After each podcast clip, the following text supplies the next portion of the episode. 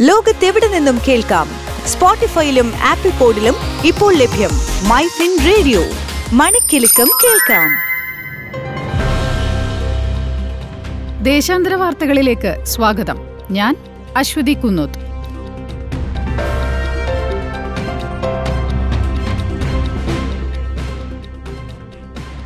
ആരോഗ്യരംഗത്ത് പുതിയ മാറ്റം കൊണ്ടുവരാനുള്ള തയ്യാറെടുപ്പിലാണ് രാജ്യം.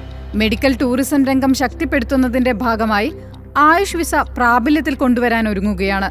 മെഡിക്കൽ പാർക്കുകളും ഇതോടൊപ്പം പരിഗണനയിലുണ്ട്. ആയുർവേദം യോഗ പ്രകൃതി ചികിത്സ യുനാനി സിദ്ധ ഹോമിയോപ്പതി എന്നിങ്ങനെ ഇന്ത്യയിൽ ലഭ്യമായ തനത് ചികിത്സാ രീതികൾ പ്രോത്സാഹിപ്പിക്കുന്നതിന്റെ ഭാഗമായാണ് ആയുഷ് പദ്ധതി കേന്ദ്ര സർക്കാർ ആരംഭിക്കുന്നത്.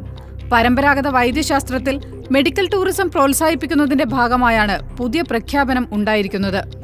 ആയുഷ് ചികിത്സയ്ക്കായി രാജ്യത്തേക്ക് യാത്ര ചെയ്യുന്നവർക്ക് ഇന്ത്യ പ്രത്യേക വിസ വാഗ്ദാനം ചെയ്യുമെന്ന് പ്രധാനമന്ത്രി പറഞ്ഞു.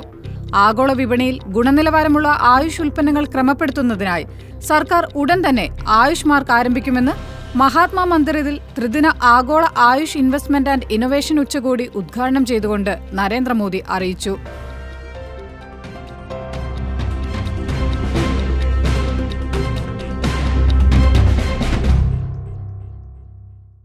ലോകത്തെവിടെ നിന്നും കേൾക്കാം? സ്പോട്ടിഫൈയിലും ആപ്പിൾ പോഡിലും ഇപ്പോൾ ലഭ്യം മൈ ഫിൻ റേഡിയോ. മണിക്കിലുക്കം കേൾക്കാം.